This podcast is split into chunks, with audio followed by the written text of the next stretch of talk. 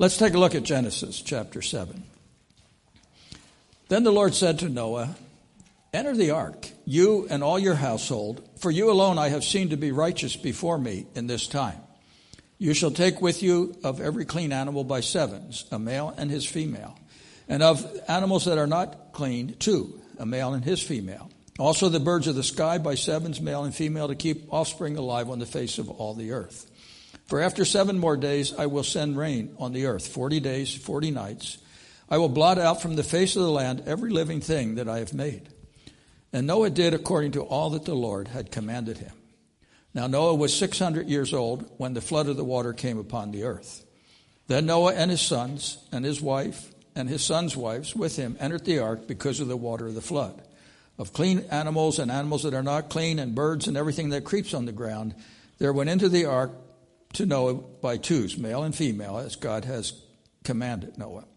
Came about after the seven days that the water of the flood came upon the earth. In the 600th year of Noah's life, in the second month, on the 17th day of the month, on the same day, all the fountains of the great deep burst open, and the floodgates of the sky were opened. The rain fell upon the earth for 40 days and 40 nights. On the very same day, Noah and Shem and Ham and Japheth, the sons of Noah, and Noah's wife and three wives of his sons with him entered the ark. Then every beast after its kind, and all the cattle after their kind, and every creeping thing that creeps on the earth after its kind, and every bird after its kind, all sorts of birds. So they went into the ark to Noah by twos of all flesh in which was the breath of life. And those that entered, male and female of all flesh, entered as God had commanded him. And the Lord closed it behind them. Then the flood came upon the earth for forty days, and the water increased and lifted up the ark so that it rose above the earth. The water prevailed and increased greatly upon the earth, and the ark floated on the surface of the water. The water prevailed more and more upon the earth, so that all the high mountains everywhere under the heaven were covered. The water prevailed fifteen cubits higher, and the mountains were covered. All flesh that moved on the earth perished birds and cattle and beasts, and every swarming thing that swarms upon the earth, and all mankind. Of all that was on the dry land, all in whose nostrils were the breath of the Spirit of life died. Thus he blotted out every living thing that was upon the face of the land from man to animals to creeping things to birds of the sky, and they were blotted out from the earth. And only Noah was left together with those that were with him in the ark. And the water prevailed upon the earth 150 days. I remember as a child of about 10 years of age, we had a hurricane hit our area of Pennsylvania. We didn't often get hurricanes in that area, but uh, this one was a severe one. It had come up the coast, uh, didn't make landfall until it came to New Jersey. And then it just swept across New Jersey as if there was nothing there because, in actuality, there's not much there in New Jersey. just uh, a, a, lot of flat land that it came across, and it hit with full fury in, in Pennsylvania where, where we were living. Uh, I, I, still remember the torrential downpour. I remember I, we, my bedroom was up on the third floor. It struck at night I remember looking out the window, watching the big maple trees swaying back and forth, and wondering, are they going to come crashing down on, on the house, or, or what, what's going to happen to us in this? We lived about a half a mile from a creek. Uh, uh, it was one of our favorite places to, to wander as kids. We would go fishing there. Uh, most of the time, you, there were places where you could walk wade across the creek. It wasn't really a, a major creek. It, it did have some nice swimming holes in it and so forth. But uh, when we got up the morning after the hurricane hit, the creek was there was about a quarter of a mile of of pasture land and then a quarter of a mile of, of forest between us and the creek. When we got up, the creek was lapping at the edge of our driveway. The water had come up that, that much overnight. We, we watched as houses and trees came floating down, crashing into bridges and bridge abutments and so forth. It was a fantastic experience for a 10 year old. We, we just loved it. The, the, the, only bad part about the hurricane, as far as we were concerned as kids, was it was late August. School hadn't started yet. So we didn't miss any school because of the, the experience. But, but we, we, we got to, to see much of what was, was going on in the next several days there. But you know, as severe as that flood was and that hurricane was, it was nothing compared to what we read about in Genesis chapter 7, the, the, the great flood that God sent in Noah's day. And yet, as we read this account, I think we need to praise the Lord that Noah was safe. Noah was in the hands of God. In Isaiah chapter 43, we read these words But now, thus saith the Lord your Creator, O Jacob, and he who formed you, O Israel, do not fear, for I have redeemed you. I have called you by name, you are mine. When you pass through the waters, I will be with you. And through the rivers, they will not overflow you. When you walk through the fire, you will not be scorched, nor will the flame burn you, for I am the Lord your God. Noah was safe in the hands of his God. If we want to look at the story from Noah's viewpoint here th- this morning, uh, but you know, we will never go through a flood like Noah went through. We may go through some local floods, but God has promised that He will not destroy the world with a flood again. But you ever have those times in your life when you feel like you're in the midst of the storm? When you feel, feel like you're going through the flood? Maybe it's health issues. Maybe it's finances. Maybe it's family problems that, that creep into your life. You just feel like you're about to be overwhelmed by the waters. What an encouragement it is to realize, even in those difficult times, Isaiah says, they're not going to overwhelm you. God will be with you through it, just as he was with Noah. So let's look at it from Noah's viewpoint here this morning. The first thing we see is the command. In verse 1, God said, Enter the ark, you and your household. A rather simple command. All he had to do was walk up the gangplank, go into the ark, and uh, everything would be all right. And yet I wonder was that, that an easy step for Noah? Do you ever wrestle when God asked you to take a step of faith? Do you ever wrestle with that? Do you want, want to try and figure it all out? How's it going to work out? What, what is God going to do? Uh, when, when we face the uncertainty of the future, sometimes God says, I want you to take that first step. And we sit back and try and analyze it, and we sit back and say, Lord, you, you, you don't mean me. You, you, mean my brother, but, but certainly you don't mean me. Uh, there are times when God says, you need to walk by faith. And I think there was an element of faith that was necessary for Adam to walk into that ark. He knew the reason. Verse 4 says, that God was going to send, in seven days, he was going to send the flood upon the earth. But did Noah understand that? Did he know how serious it was? I don't know. And yet he took that step of faith and he entered the ark. And then, did you ever notice after he entered the ark, he waited seven days? That's a long time to wait, isn't it? You ever get impatient with waiting for God to, to send an answer in, in your life? Now, I, I, realize sometimes He stretches it out more than seven days, but uh, why wait seven days? I think it was time for them to get settled in the ark, get everything in, in its place, and so forth. You say, well, would it take seven days for that? Well, we've been in this building since Vacation Bible School, actually, last year is the first time we, we used this room. Some of you are still getting settled in. You're still trying to find that little place that, that's yours, that, you sit in every week.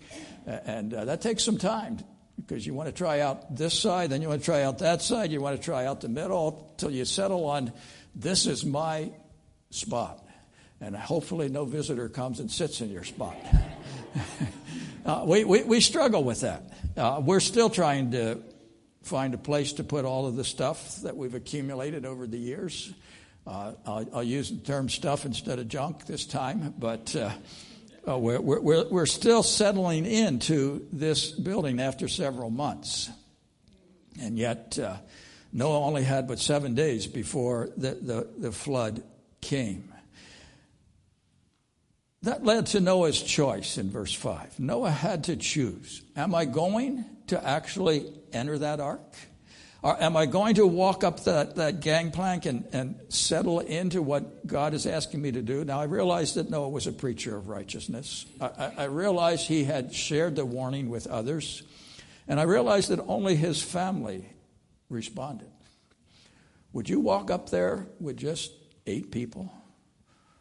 Would, would would you leave everything else behind? That, that's what God was asking him to do there. Uh, we might say, well, Noah, you didn't do a very good job of preaching. What, I mean, only seven other people followed you there, but I like what God says about Noah in Hebrews chapter 11, verse 7. It says, By faith, Noah, being warned of God about things not yet seen, in reverence prepared an ark for the salvation of his household, by which, which he condemned the world, became an heir of righteousness, which is according to faith. Noah had to make a choice do I enter or don't I enter? God didn't reveal the full outcome to Noah. Now, a year later, he came to realize the outcome, but uh, it, it, was a step of faith on his part. And I, I think there's a message in that for us. We are encouraged in Scripture to be faithful. 2 Corinthians chapter 4 verse 2 it says it's required of a man or a steward there that one be found faithful. We're not called to be great. We're called to be faithful. We are called to take those steps that God asks us to take, regardless of whether anybody else takes that step with us or not. Regardless of what others are choosing to do, we are, have that choice to make of walking as God reveals to us. Uh, you ever struggle with that? You know, you work with kids and you wonder, are they really listening? Are, are, how are they going to turn out? What, what choices are they going to make down the road? I, uh, one of the problems with working with kids is sometimes they move away or you move away. You don't have any idea what goes on in the rest of their life. I, I remember when we were missionaries in Canada, we were living in the parsonage, actually, of an evangelical free church. We, we, uh, I was not pastoring the church. The, the, the pastor of the church had his own house we needed a place in town, and uh, the, the, church graciously said, You can move into our parsonage and, and live here if you're willing to teach the uh, youth group. And so, hey, that, that was a great opportunity. That's a small pr- price to pay for rent. We, we had a, probably about 20 kids every Sunday morning that would be in our living room and, and uh, have chairs circled around there. We, we I would, would teach the, the lesson to them. And you often wonder what happened to those kids. Because a couple of years later, we moved away, uh, our mission moved us away, and, and we lost touch with most of them. The interesting thing about that was years later, 20, almost 22, 23 years later, my youngest daughter was attending Providence Bible College. And uh, one of the courses that she had to take was first semester Greek. And so uh, she put it off to her senior year uh, and finally uh, signed up for the Greek course. And uh, the, the, the teacher of that course started the first day by asking everybody to introduce themselves. He went around the room, they told who they were, where they were from, and, and a little bit about their life. Came Vicky's turn, and she said, Well, I am Vicky Work, and, I'm, and the teacher stopped her. And he said, Your parents were missionaries in Quesnel, British Columbia. And, and, he began to say things. And Vicky was getting a little bit worried at that point because he was sharing things that she didn't even know about us. And, and how did he know so much about us? Uh, that's not a good way to start out a course. And uh, finally, he stopped and, and he said, Well, the reason I know so much about your parents is I was in their youth group years ago. I had no idea what had ever happened to Ed. He said, The reason I am here today is because of what your parents built into my life back then. What a, to us, a remarkable story. We, I, I never got a chance to meet Ed again at, at the school there, but uh, it was a real blessing to know that God is faithful. He asks us to be faithful. And we can, if we are faithful, we can leave the results in His hands, and He will take care of, of that for us there.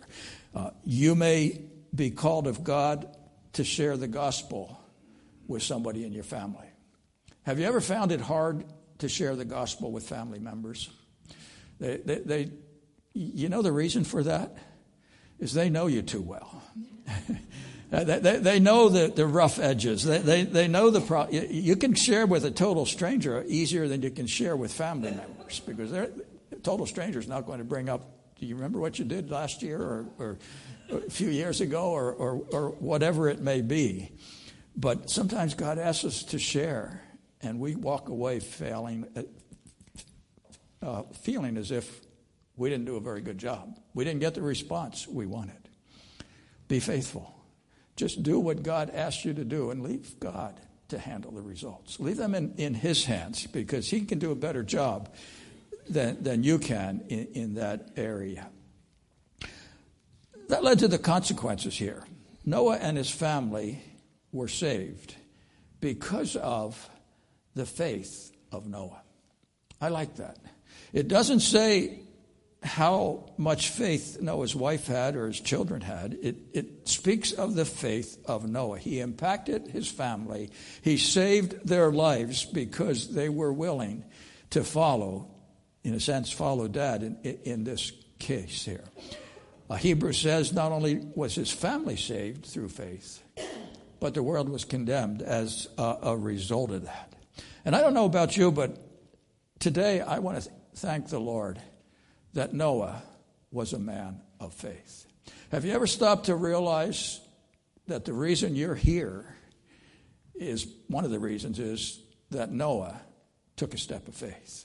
Where would this we be if it wasn't for Noah? I, I, I know individuals that like to boast of the fact that their ancestors came over on the uh, Mayflower and different uh, uh, ships and so forth from, from the from Europe and so forth. I, I can't say that. My ancestors came over on a immigrant ship years ago. I don't even know what the name of it was. Uh, my grandmother was born on the way across the ocean, but uh, I can honestly say my descendants came across on the ark. Uh, I'm here today because of their faith, and so are you today. Uh, I, I, don't care what a ship they, they came on. But I think there's a warning in that today. There's both an opportunity and a warning being issued here because you notice as Noah and his family entered the ark, God shut the door. He gave him the opportunity. Noah had been a preacher of righteousness for years. The opportunity was there, but there came a day when God said, The time is up.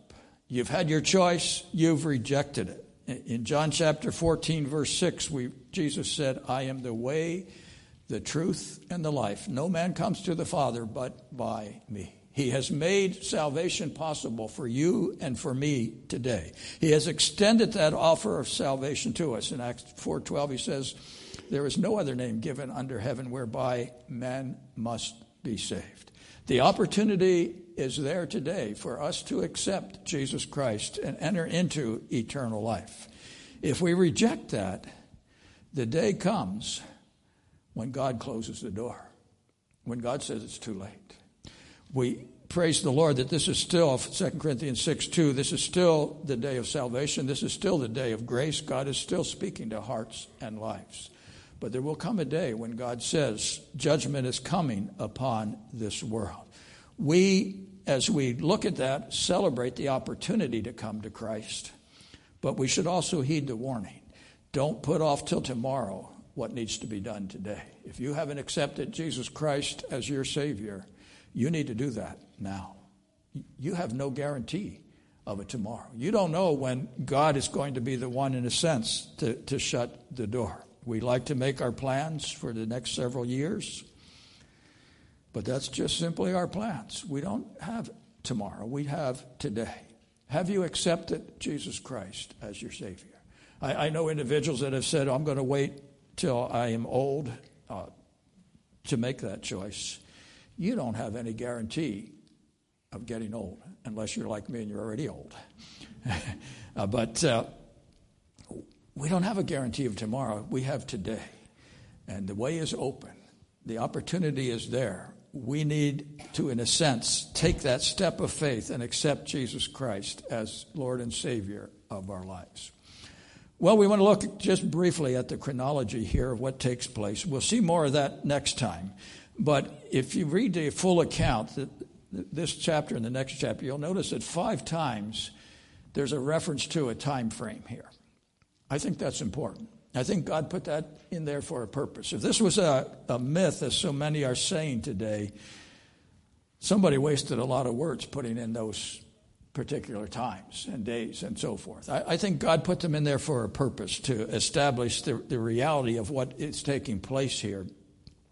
The time frame is based on Noah's age. We can't coordinate that with a, uh, zero AD or, or B, the end of BC and so forth. There, it, it's all based on on Noah and Noah's time.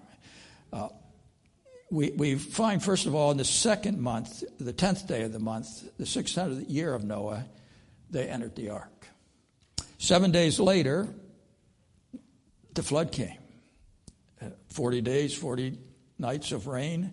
But they actually were, was in the ark. We'll, we'll look at it as we get into chapter 8 next time. They actually stayed in the ark until the uh, 601st day of Noah's life, the, the second month, the 27th days. Now, if you do the math there, they were 377 days in the ark. That's a long time to be cooped up in a boat. I know some of you love going on cruises and so forth, but 377 days of a cruise, that's, that's stretching it. I, I can do 24 hours. But I'm not sure I'd want to do 377 days uh, uh, with all the animals and everything else that, that, that you're cooped up with there. I, I, think we need to wrestle with that for just a minute. Uh, do you ever struggle with patience? Some of you are nodding your head. Some of you are honest. The rest of you, you're not willing to be honest with me today. But we also we all struggle with that. Hebrews chapter 10 says we all have need of patience.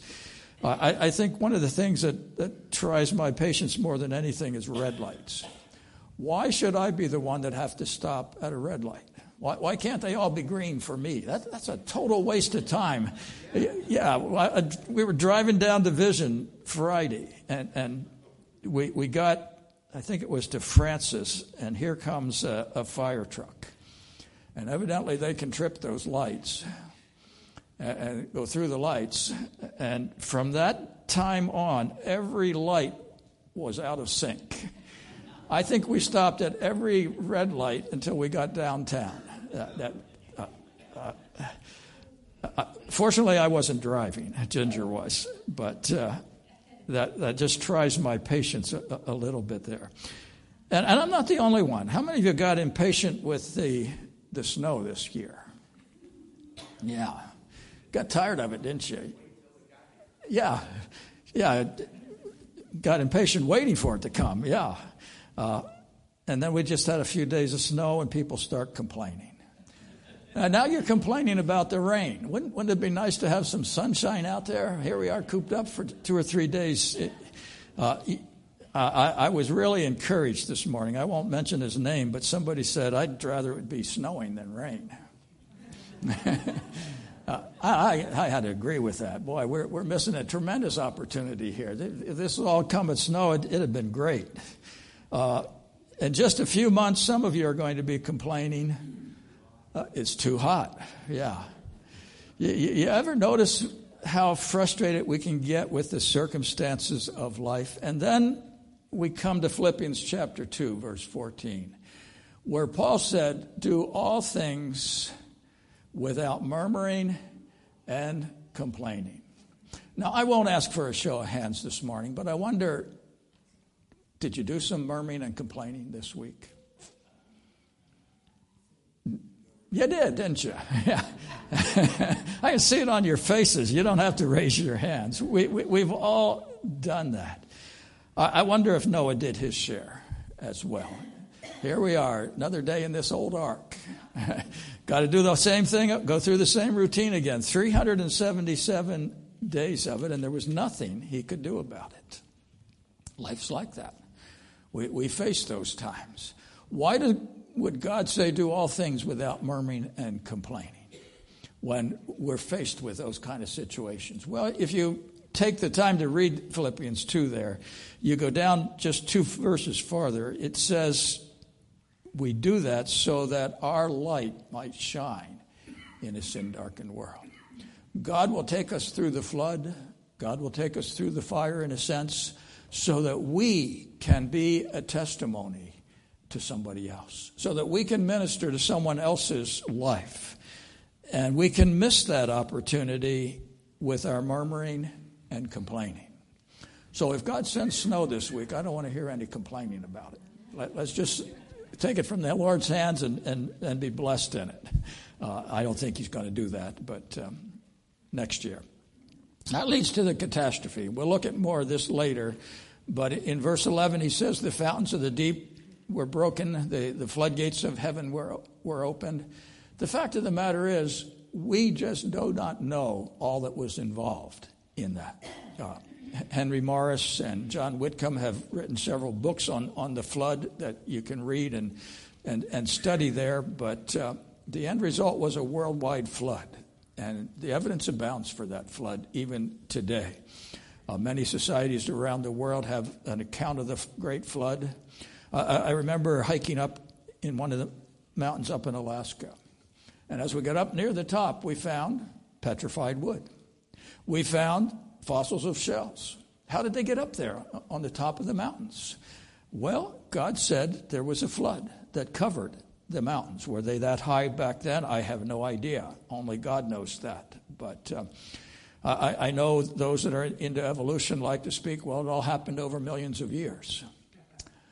The only problem with that is how many of you remember Mount St. Helens when it blew up? Yeah, that was back in 1980. That's not that long ago. And yet, in just a few days, few hours, it carved out a tremendous canyon in a few days, there was petrified wood in the lake that, that was there. There were gemstones that were formed. I, I, have a feeling that evolutionists don't like to speak very much about Mount St. Helens and what took place there. Uh, if they wait 100 years and people forget about it, they can put their dates on there and so forth. But uh, they can't do that today because there's too many people alive that, that actually witnessed what, what had happened there. Don't ever underestimate the power of God and don't ever doubt His word. If God says it, it is true. If God determines to do it, nobody's going to stop God from doing His will and His plan. In, in the midst of the chaos and the destruction that was there, God was there and God was involved in, in, that process. And that leads us to the comfort. And we're going to come back to this next week and I didn't take time to read it this week, but notice verse 8, or, or verse 1 of chapter 8. I, I, I, don't know why they have to throw the chapter divisions in, they, they do.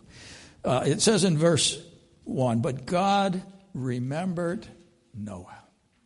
I like that phrase. God remembered Noah. In all that was going on, the, the flood, the destruction, the judgment, everything that was taking place there, and must have been in God's mind, God remembered Noah. Now, that word remember doesn't mean that he had forgotten him and, and then suddenly re- called him to mind again. We'll, we'll look at that again next week. But uh, it, it speaks of the idea that God was caring for Noah. We read about that in Isaiah 43. Uh, when you go through the floods, you're not going to go through it alone. It's not going to overwhelm you. Why? Because God is there.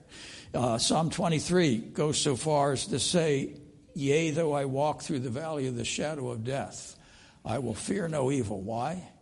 Because He is there with us. He will walk through that, that valley with us today. I, I have observed that many times sitting by the bedside of someone that is going home to, to be with the Lord. There's that confidence there that God is there. And God is walking through that experience with them. Hebrews chapter 12 says, or excuse me, chapter 13, I think that should be in verses 5 and 6. He said, I will never leave you, I will never forsake you. No matter whether we're going through the flood, the fire, the trial, it doesn't matter what it is. As one songwriter put it, through it all, I learned to trust in Jesus. Because even in the flood, God was there. You are never beyond His reach, never beyond His care. He never forgets you. You may at times feel all alone. You may feel like nobody understands what's happening in your life, but God does. God is there, and He will walk through that experience with you. It demands faith on our part. 2 Corinthians 5 7 says, We walk not by sight, we walk by faith. There are times when we have to take that next step of faith, but we take it with the assurance that God is there. How can we be so sure of that? I think the, the final thing that we need to see here is the cross of Jesus Christ. In Romans chapter 8, he speaks of the fact if God didn't spare his own son but delivered him up for us all, how shall he not freely with him give us all things? If you ever doubt the love of Christ, look to the cross. Look to the one who gave his life there on the cross for you. Peter uses that as an illustration in, in 1 Peter chapter 3 uh, a difficult passage for you to wrestle with. Beginning verse 18, it says, Christ died for sin once for all, the just for the unjust, in order that he might bring us to God, having been put to death in the flesh, but made alive in the spirit, in which he also went and made proclamation to the spirits now in prison, who were once disobedient when the patience of God kept waiting in the days of Noah during the construction of the ark, in which a few, that is, eight persons, were brought safely through the water corresponding to that, baptism now saves you. And I, am not going to expound on that passage today. Uh, he's not suggesting there that we're saved by baptism. Baptism is a picture of what has taken place when we've accepted Jesus Christ as our personal Savior. Just as Noah had to enter the ark, we have to make a choice as well. Uh, it, it, the, actual physical baptism merely reflects the, the spiritual baptism that's talked about in Romans chapter 6. When he died, we died. When he was buried, we were buried. When he was raised to walk in newness of life, we were raised as, as well. We entered into that with Christ there. But the fact of the matter is, as we approach the end of this age, judgment is coming upon this world. Not a judgment uh, by flood as, as happened in Noah's day. God's made a specific promise to Noah that that would not happen again. Peter speaks of a judgment of fire that is coming. But you know, as, as we think about that, keep in the back of your mind what we read at the beginning of Isaiah chapter 43. If we go through the flood, he's there. We go through the fire of judge, the, the fiery judgment, he's still there. He's there to protect us, to deliver us. Second Peter chapter 2 verse 5 speaks of the fact that the Lord is able to deliver the godly out of that temptation there. But as we think of the story unfolding here and we'll come back to it again next week, but as we think of the story that unfolds here, a couple questions come to mind. Have you entered into the salvation that God has given to you. Noah had to enter into the ark, a step of faith. Have you taken that step of faith? That offer of salvation? God has made a way of escape, made it possible for you to have eternal life. But like Noah, you have to enter. You have to take that step and accept Jesus Christ as the Lord and Savior of your life. If you haven't done that, you need to do that today. You, you need to enter, in a sense, enter that ark of safety and protection that God has offered to you today. And then, if you have, are you resting in the fact that God is right there with you? In the midst of the flood, in the midst of the fire, whatever it may be, the trial you may be going through today, do you honestly believe you're not alone? Do you honestly believe that God is walking through that experience with you? Or are you entertaining worry and, and frustrated with what the Lord is doing or doesn't seem to be doing in, in your life? Are you resting in His care today and in the promises that He has given to you, knowing that the full realization of those promises awaits eternity? Are you looking forward to the day when you're going to be with Him in glory?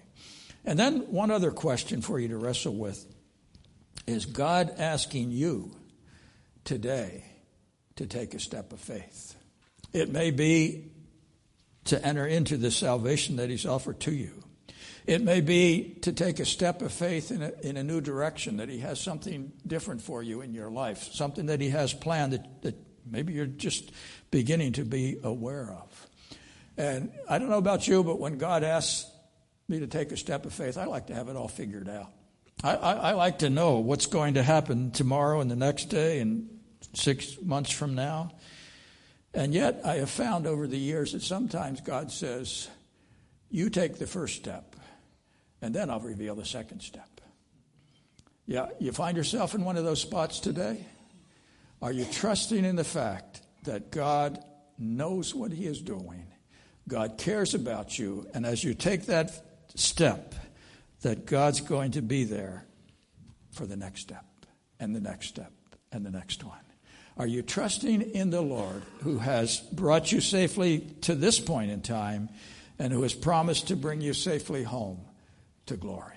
We can get upset, we can get frustrated with the trials of life, or we can leave them in God's hands and enter the ark, enter the place of safety, knowing that our God is there for us. Let's pray. Father in heaven, we just want to stop and thank you that Noah as he entered that ark, was safe. We want to thank you that you've opened the door to salvation for us. And when we go through that door, we are safe. We are secure in Jesus Christ. And Father, if there's someone here that hasn't made that choice, I pray that you would challenge them today to acknowledge that they are a sinner, to ask you to forgive their sin, and ask you to come into their life. And yet, Father, most of us have made that decision. And yet, there are still times when you say, I have a step of faith I want you to take.